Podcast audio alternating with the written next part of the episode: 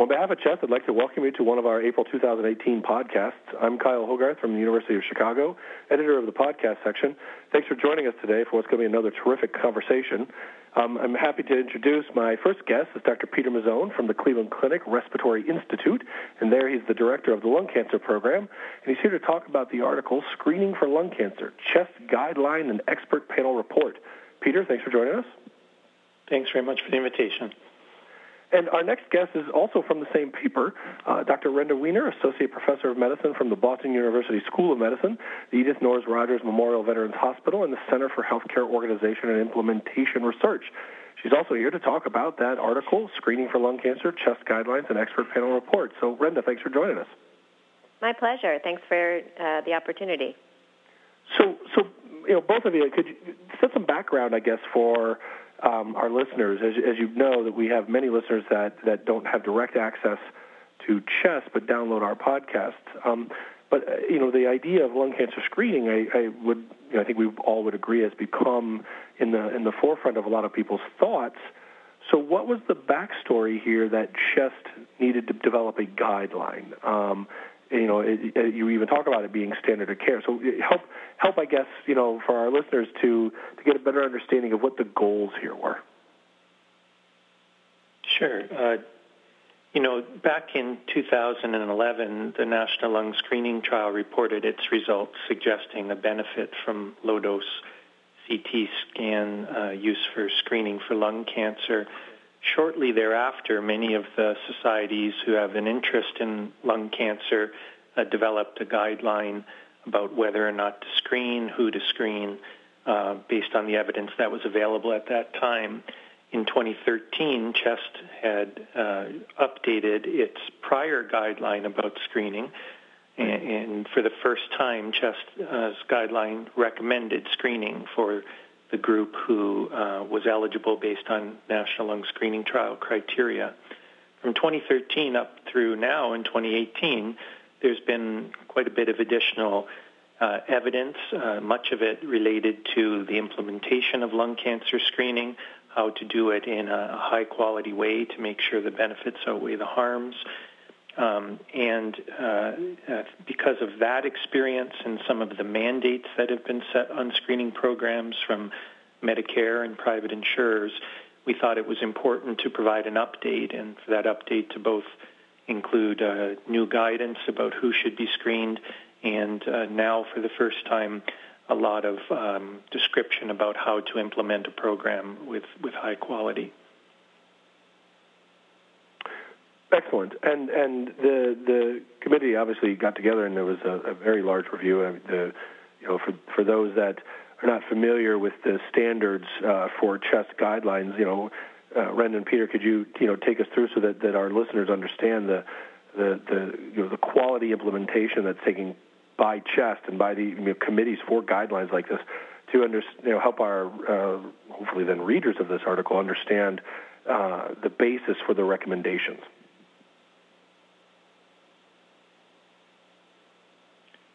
Either of you.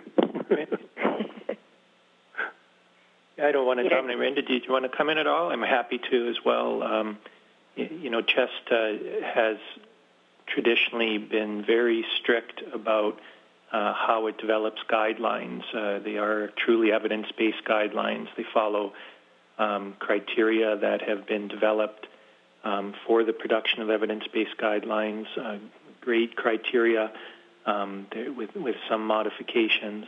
Um, so th- this truly is a, very, very uh, rigorous approach to the evaluation of evidence. Uh, for this iteration of the guidelines, we, are fortunate that uh, CHEST has been very thoughtful about allowing experts to at least make comments or what are called suggestions rather than recommendations where there isn't evidence, but where there are very important issues that um, will really help to guide clinicians in, in how they uh, go about uh, implementing something like lung cancer screening. So in in this set of guidelines, when you read it, you'll see recommendations, and then you'll also see some that say we suggest. And, and when it says we suggest, it's uh, us being allowed to make a best estimate of what would be right based on available evidence but recognizing that uh, there is a lack of evidence to really make a strong recommendation. And the one thing I would add to that is, um, as Peter said, this was a very uh, rigorous process. It involved a really a comprehensive, uh, systematic review of uh, the literature to make sure that we were up to speed on all of the available evidence. Fantastic, and I do like. I agree. The the, the idea of the suggestion. You know, it, it's correct me if I'm wrong, but it, it feels similar to the okay. Here are the guidelines, and they answer the questions that can be answered with evidence but there's also usually plenty of questions that show up in an everyday practice. And it's the equivalent of someone being able to call one of you two up and say, "What are you? What do you do in this situation?" And, and there might not be evidence for it, or the strongest evidence for it, enough to give a recommendation. But like you said, the word suggestion gets used to at least not allow to not have the reader feel like they're scrambling and stuck without any form of guidance. Yeah, I, I very much agree with that. I think it, it, without the suggestions in this document, I think it would be very hard for someone to take just the recommendations and know how to go about putting together a screening program um, that's going to be of, of high quality. So I, I, think it's important to recognize that there are limitations to those suggestions, yes. uh, that there's a lot of room for more evidence to be developed, and they may change some of uh, both the suggestions and even the recommendations where there isn't high quality evidence uh, guiding those. But I think that the document is much more usable um, because we're allowed to um, make some suggestions. I agree, and it's really nice that it's all together in one place in this guideline. Yeah, I was, that was going to comment on that, as opposed to you know, oh, and by the way, some of the other stuff you might find useful is buried in the back, or you know, et cetera. Right. It's part of you know, as you're reading this logically through, you know, the, the guidelines. So, so let me ask you. There's obviously been there's been changes. I mean, hence that's why you know you update guidelines. You know, otherwise the guideline could have simply said do as the last one. so, um, and a couple that came to mind that I wanted to, to highlight, and then clearly you all may have other ones. But let's talk about the screening age cutoff um, of you know how old is too old uh, to screen according to guidelines. Well, that is a change that we made in this uh, iteration of the guideline. The previous version from 2013 had recommended um, following the age limits from the National Lung Screening Trial, which was 55 to 74 years of age. And in this one, we changed the upper age limit to 77 for our primary recommendation in order to be consistent with um, the CMS uh, policy, Centers for Medicare and Medicaid Services. But not USPSTF. Well, we do comment that um, the USPSTF guidelines um, suggest screening up until age 80, and that um, that may be covered by people who have private insurance. Um, so, that our primary guys, recommend. Right. Can you all expand on that, though? What was the what's the rationale for the, the, the age cutoff? Clearly, there needs to be an age cutoff at some point, but just for our listeners, can we go through, you know, sort of what was the rationale, what was the modeling that was used, or what data was used? So the, the 55 to 77 rather than 74, as as Renda had mentioned, now matches you know Medicare guidelines, and where they based the upper age limit of 77 rather than 74 is that the National Lung Screening Trial, the only trial that's shown benefit, started uh, by enrolling people up to age 74, and then it had a baseline and two annual scans.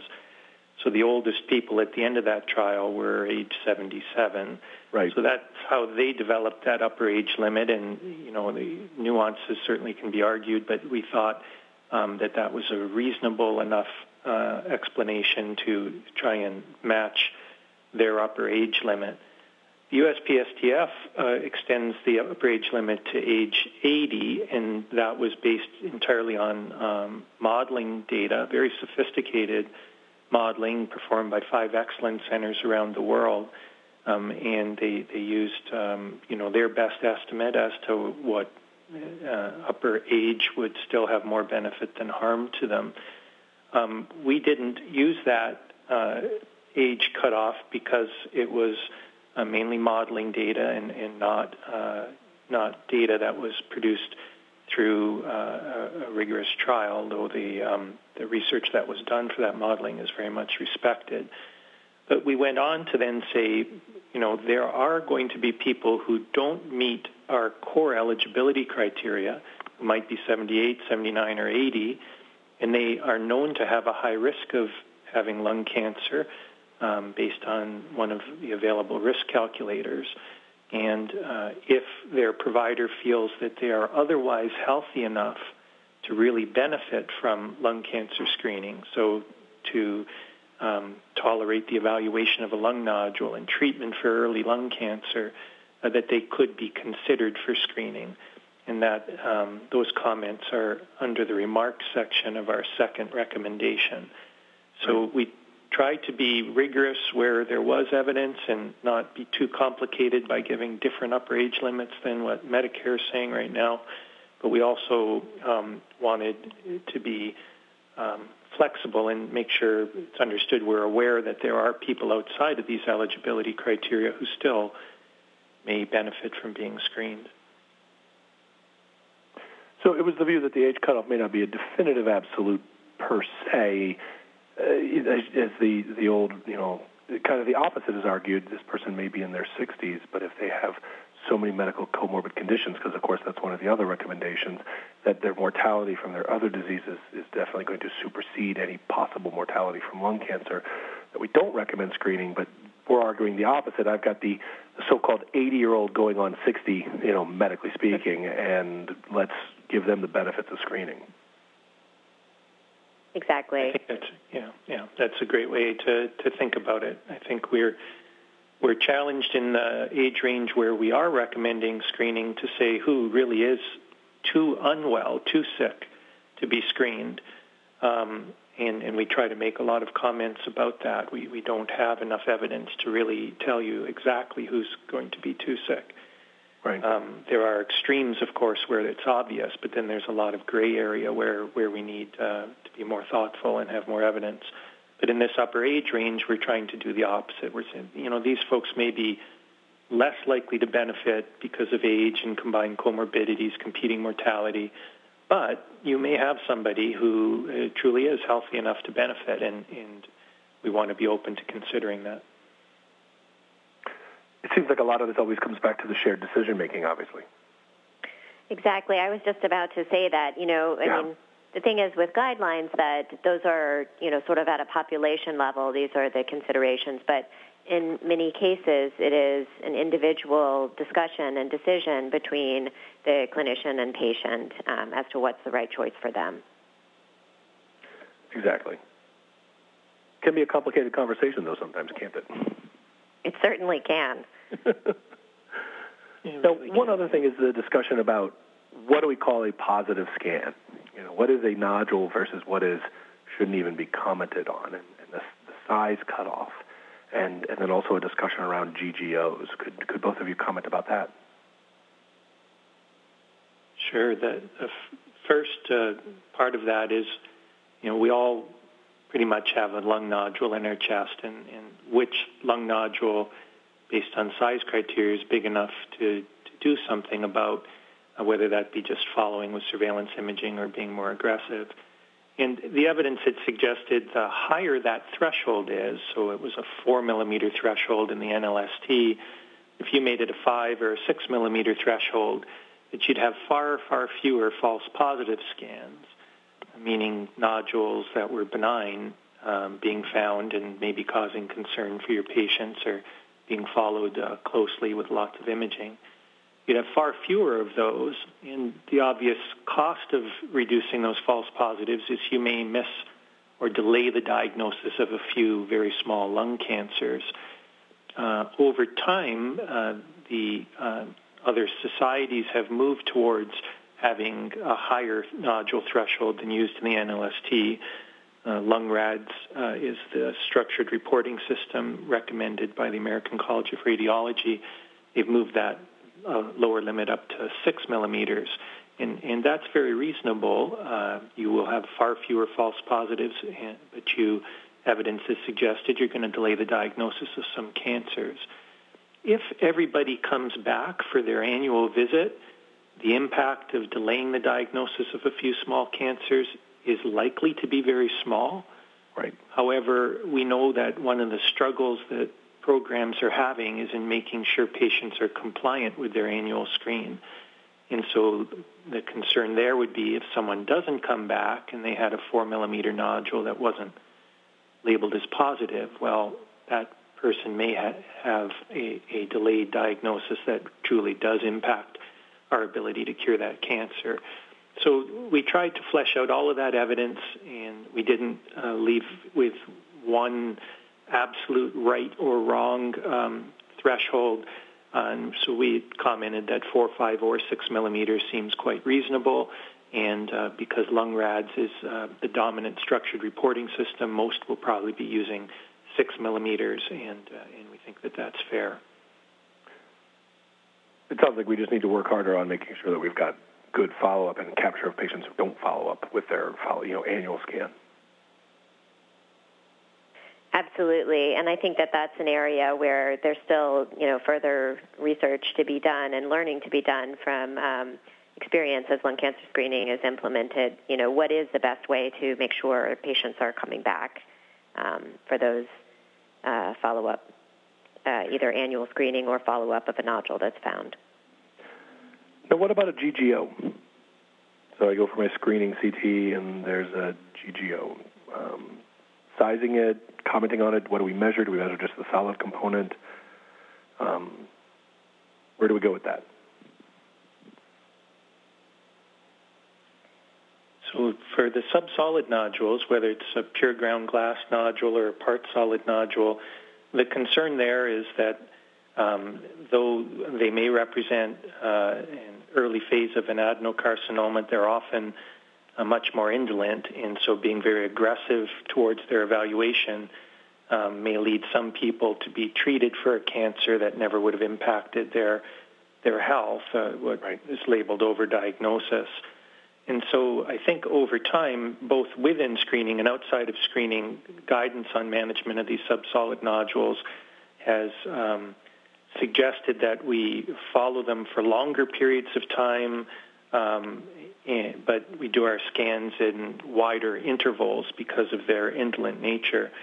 And so uh, we just kind of caution people, uh, you know, don't jump in on any uh, subsolid nodule. Don't necessarily be aggressive about it. Follow uh, current nodule management guidelines.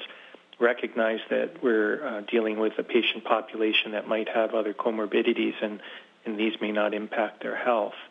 For the part solid nodules, we recommend um, measuring them based on the size of the solid component and uh, if that solid component is you know six millimeters or larger, taking them very seriously as being uh, cancers that should be dealt with.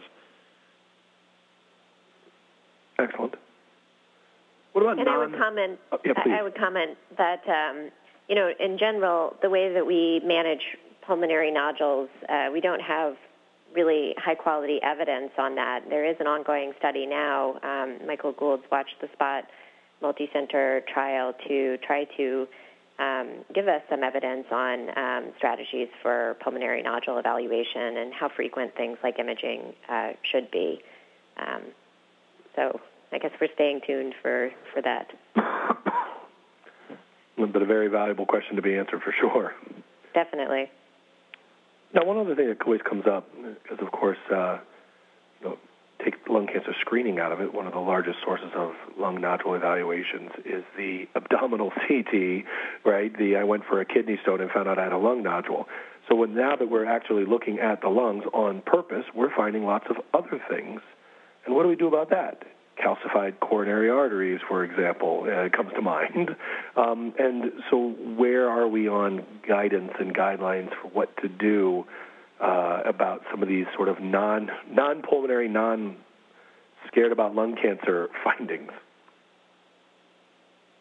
Well, I think that's a great question, and this is something that we are seeing all the time in practice. Um, but it's an area where there's not, um, you know, great guidance in place now about what should be reported um, as an incidental finding on a lung cancer screening scan, and as a result, there's a lot of variability um, from radiologist to radiologist and program to program about what gets reported or labeled as a, a significant other finding and how those should be evaluated. Peter has actually uh, published um, some data on this from his program at the Cleveland Clinic. Yeah, I, think that we've uh, you know we've tried to provide some guidance and recommendations uh, uh, to raise awareness that this is going to be an issue when you start your program, and and you need to have some strategy for it. Um, engaging other specialties uh, who practice with you, cardiologists, endocrinologists, and so on, um, to understand what their guidelines are and, and, and them perhaps to help provide algorithms for how you manage these incidental findings, either for the program to handle or for the uh, ordering provider to handle. Uh, we think uh, people uh, who are screening need to be aware that this will come up and you need to have a strategy to deal with it. In our own program, we found about one in eight patients that we screened had a finding that uh, led to further evaluation, either testing or consults. Uh, a large portion of those were coronary artery calcification, and uh, this was managed based on algorithms developed by our uh, specialists. Almost half of the uh, revenue generated from screening came from the evaluation of these other or incidental findings. That's interesting. Yeah. Do you know offhand um, from that data, you know, the the say for example, let's go to coronary calcification, um, which can obviously mean many different things. Did did our lung our, our lung cancer screening actually lead to someone or a frequent amount of patients actually having a coronary intervention, or just a realization that maybe I need to take a better better job of taking care of my hypertension, you know, et cetera? Yeah, it, you know, I think it's going to vary based on what threshold you use to kind of refer folks on. Yeah. Our cardiologists guided us that though we don't screen using coronary artery calcification, screen for coronary artery disease, they felt that uh, if our radiologists quantified it as moderate coronary artery calcification or greater, that they should visit with one of our cardiologists. We looked at around 300 patients, 325 or so. One of the 325 who had a lung cancer screening exam ended up with a bypass surgery, and two, I believe, ended up with uh, coronary intervention, uh, a stent placement. Uh, probably another 10 or so had uh, had a coronary cath yep. uh, done. So, yeah, it, it was more than just adjusting lipid uh, lowering agents or hypertension drugs. Uh, there were some interventions that occurred. So some nice fringe benefit of lung cancer screening. That's the challenge. It's hard to know. Is it truly a benefit, or well, true. Are we adding cost and harm to those who never needed to know about it? At least in principle, we're trying to screen only asymptomatic patients, not people who have new shortness of breath or new chest pain that should be evaluated um, for that symptom, not not necessarily screened. Uh, so uh, I don't know, and that's a great question to try and answer in the future. Are we truly helping more people, or are we just uh, adding cost to uh, the screening program? Those were the three things that I that I was most struck by. There were obviously lots of different changes, but what have I missed? What other sort of components of this set of guidelines, the update, um, are you know markedly different from prior, um, or that we want to highlight more of? Maybe even if there isn't a difference, but something you really want to highlight. I think that probably the most controversial uh, part of the guidelines uh, is something that you've already touched on a little bit, um, but just to make w- uh, another comment about it, yeah. would be our second recommendation, and, and that's the recommendation uh, as written that we shouldn't be screening patients who have a high risk of developing lung cancer based on a risk calculator, but who don't meet the standard eligibility criteria. And as Renda mentioned, that comment is directed at that cohort, at the population level.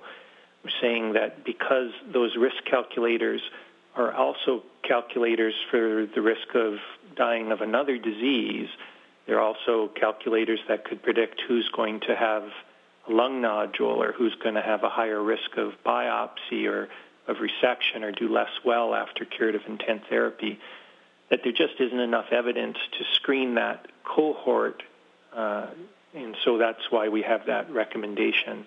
However, we comment quite clearly in the remarks that we um, recognize that there will be some people at high risk of developing lung cancer who don't meet our standard eligibility criteria, but who may still benefit from screening because they're still healthy enough to do, you know, to right. tolerate the evaluation, to tolerate the treatment.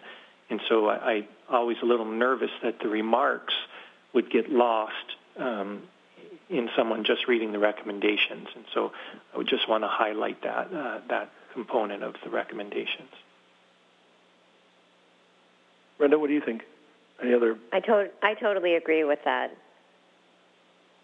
Well, and I, and I, and I suppose one thing, at the, you know, at the very beginning of the document, there is the disclaimer, of course, that says CHEST guidelines are intended for general information only, are not medical advice, and don't replace professional medical care and physician advice. I mean, it's guidance, and mm-hmm. it's based right. off of literature. But as you just said, that you know, in the comments, there there clearly can be exceptions to this, you know, and and but you know, we've got to have some amount of a framework to provide guidance to our patients, and there may be exceptions in that shared decision making. But that, as a general rule, this is where we should at least begin the discussion.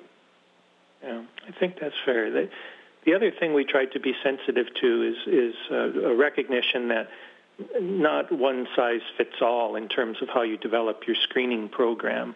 So some screening programs are going to be quite centralized, which we've you know defined as meaning the program is going to determine whether someone gets screened or not. They're going to do the shared decision making visit. They're going to follow all the results and manage those.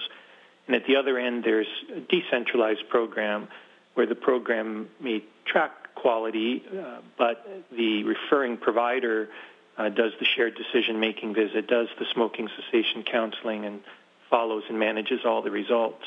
And we are not saying that one or the other or anywhere in between uh, those strategies is correct or incorrect. You can have a high quality program however you structure it. However, the implementation uh, has to understand what components need to be part of the program to maintain high quality. So if the shared decision-making visit is being done in a centralized program, uh, then then the providers who are part of that program will do it. If it's going to be in a decentralized program, the program should still be responsible for making sure the ordering provider has the tools to do an effective shared decision-making visit. Um, so that was one other part of our recommendation guidance that, that we tried to be sensitive about. And one thing I would comment on that, uh, to elaborate a little further and make an additional point, is that, you know, um, we said right up front that we consider lung cancer screening to be or should be the standard of care for eligible patients, but we know that it's been slow to be adopted um, in the U.S. and um, is underutilized. So we hope that these guidelines, um, with both the concrete re- recommendations about who should be screened, but also the suggestions about how the different ways that screening programs can be implemented, whether it's centralized or decentralized, um, to maintain quality, will help um, people to see this as something that's manageable and doable, and that will um, you know, help us to be able to provide lung cancer screening to more people who need it. Agree. Definitely need to continue to expand access. Mhm. And follow up. right, right.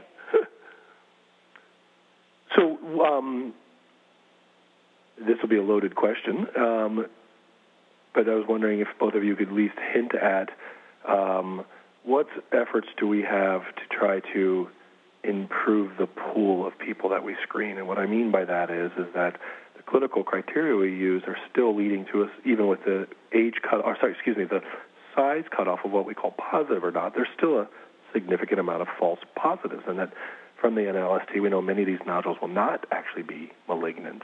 And so, what efforts can we do, or, or do you see in the future to sort of enrich the pool so that we are screening more people that you know quote need to actually be screened as opposed to just using our clinical criteria. Well, I think, I think that that's a, something. Go ahead, Renda. Yeah. I think that um, will come along with improvements in the tools that we use to screen, whether it's improvements in imaging or the addition and incorporation of biomarkers. Um, into the screening process as those become, uh, you know, ready for prime time use. I don't think we're quite there yet at this point. Yeah, I think it's a great time for early lung cancer detection. That that the success of the NLST has led to uh, all kinds of interest in this space from researchers and industry, and and I'm optimistic that in the future we'll have tools that help us to truly determine someone's uh, risk uh, beyond what our clinical risk calculators can. Uh, that may expand the pool. That we may have, uh, you know, better uh, imaging techniques, radiomic techniques that will help guide us about which nodules we should be more or less aggressive about. I think it's a, a great time, and uh, none of these are, are ready for prime time tools, but they're not pipe dreams anymore. They're, uh, there's very serious work with um, resources behind that work uh, to really move this needle, and so I'm optimistic that that will see progress. Yeah, I agree. It's a very exciting time. I'm sorry, Renda. I, I was talking. I, I overspoke, so please tell me what you were saying there. No, no, I was just saying I totally agree. It's a very exciting time for the field. Excellent. Well, final thoughts, guys. We've been talking for a little bit. I want to be respectful of your time. Um, final thoughts here.